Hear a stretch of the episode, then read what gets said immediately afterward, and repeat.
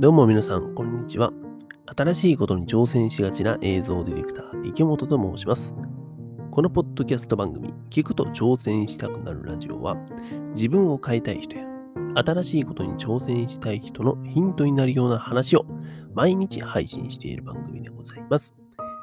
今日は日曜日でございますので、コーヒーブレイクの時間でしたりとか、空き時間にでもですね、ゆるゆるながら聞きしてください。そして、Spotify や Apple Podcast など、お聞きのプラットフォームでのフォローやサブスクリプション登録をよろしくお願いいたします。はい、というわけで皆さん、こんにちは。7月4日、日曜日のお昼でございますね。私はですね、昨日7月3日にですね、無事29歳を迎えることができました。そしてですね、それと同じといいますか、こちらの聞くと挑戦したくなるラジオもですね、今の2300回を再生回数突破したと。いう感じでございます。めでたいこと続きでですね、相変わらずゆるゆるではございますが、こちらの聞くと挑戦したくなるラジオもね、これからもやっていきますので、頑張っていきますので、ぜひ聞いていただけたらと思います。はい、そういうことで、今日はもう日曜日ですのでね、ちょっとゆるっとした話をしようかなと思っております。とはいえ、結構なるほどなって思った話だったので、話していきましょう。今日の本題でございます。テーマがですね、プリクラが400円の理由を考えてみたっていうお話でございます。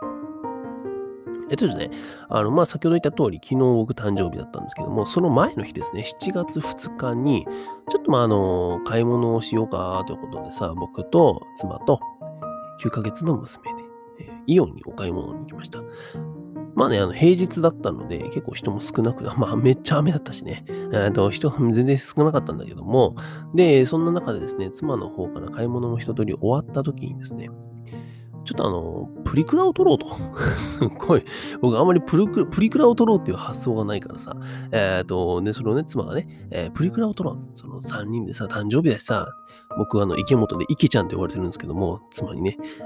名字会っていう話なんですけどね、もう慣れてましたよ。はい。で、池ちゃんがもう28歳ラストだから、プリクラを撮ろうって言って、で、3人で撮りに行ったんですね。で、撮ろうと思ったらさ、そういえばプリクラ400円だからさ、先にお金出そっかって言って、僕200円、妻も200円出してくれてね、無事に撮ってさ、わたわやっておりましたよ、わたわたさ、娘がいる中。おいで、プリクラをね、見て、ちゃんと撮れたね、なんて話してたんですけども、そこで一個思ったのが、今日のテーマでございます。さっき言いましたが、プリクラってなんで400円なんだろうなっていう話です。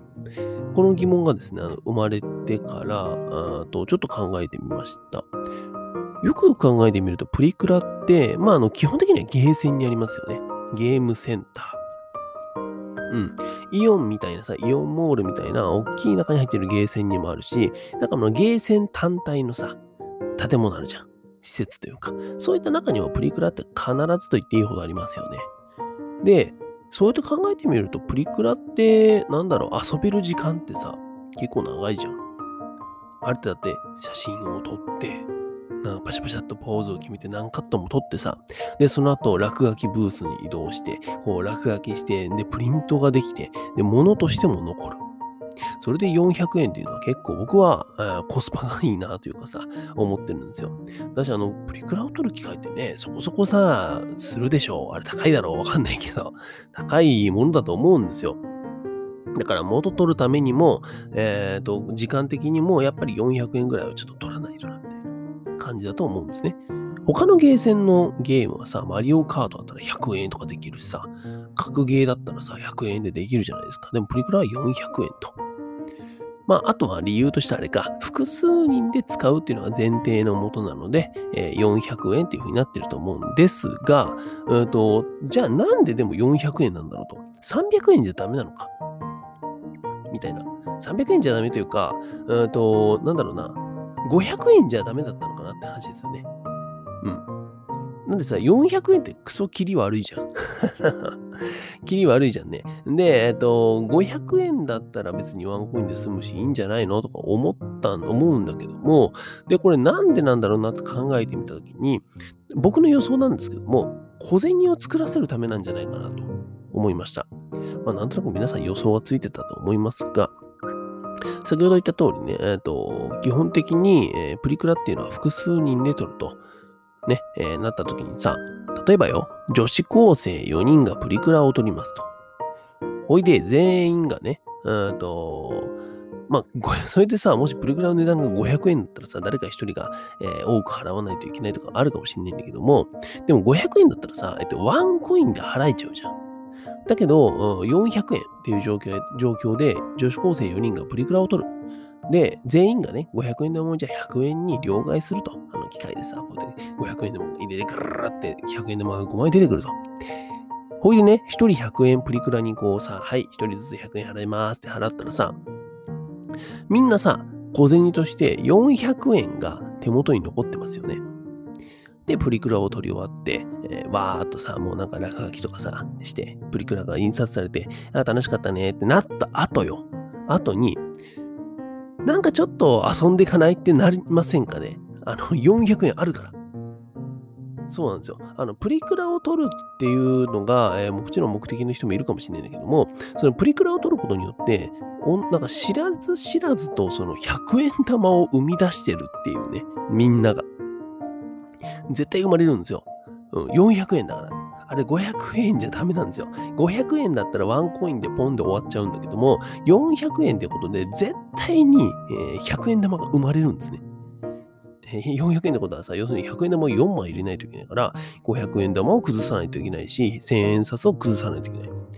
てなった後、100円玉がどうしても財布の中に残ると、そうなることが、このゲーセン側というかさ、プリクラ側のなんか真の意図なんじゃないかななんて思いました。そうすることで、他のゲームだったりとか、プリクラよりもコスパのいいゲームとかでお金を取ることができると。取ることができるとっていうと、ちょっと言い方があれだけども、ゲーセン側からすると、それはすごいいいことですよね。っていう感じなんじゃないかなと思いました。ただね、なんか結構こう調べてるとさ、なんだこの、なんだろう、JK が400円払って、やるのかとかっていうね、またちょっと違う話か。違う話なんだけども、その、なんかスマホがさ、普及されてるのに、なんで JK ってこう、金を払ってプリ取るのみたいな。っていうと、やっぱりなんかその記念日とかの特別感とかさ、盛れるという確信があるとかって、書いてあったんだけども、ネットで調べたらね。だけども、なんかそこって結構上辺だけというかさ、意外にこのプリクラ一つでも、なんかビジネス的な考えがあるんじゃないかな、なんて思いました。今まで知らない、なんだろうな、普通に使ってましたが、そうやって考えるとなんで400円なんだろうな、なんかこういう考えがあるんじゃないかな、なんて、思ったので共有させていただきます。なんか皆さんもね、ビジネスをやるときだったりとか、何か自分の商品を販売するときに、値段設定一つ、感覚じゃなくて、ちゃんと意図を持って、その値段設定一つでもしかしたら、このプリクラみたいに別の商品が売れる設定ができるかもしれない。この値段設定一つ皆さんこだわってみてはいかがでしょうか。はい、というわけで今日はプリクラが400円の理由を考えてみたというお話をさせていただきました。何か参考になればなと思います。というわけでこちらの聞くと挑戦したくなるラジオなんですけども、Spotify や Apple Podcast、Amazon Music などの各プラットフォームで毎日配信しています。プロフィールや概要欄から飛べますので、ぜひ明日も聞きに来てください。はい、それでは皆さん、今日はね、日曜日でございますので、まあ、僕がいる愛知県は雨なんでね、皆さんの住んでる地域はどうでしょうか。まあ、雨の方はもうお家でゆっくりとお過ごしくださいませ。その中でこちらの聞くと挑戦したくなるラジオ、聞いていただけたらと思います。はい、では今日も一日新しくて面白いことを始めていきましょう。映像ディレクターの池本がお送りしました。バイバイ。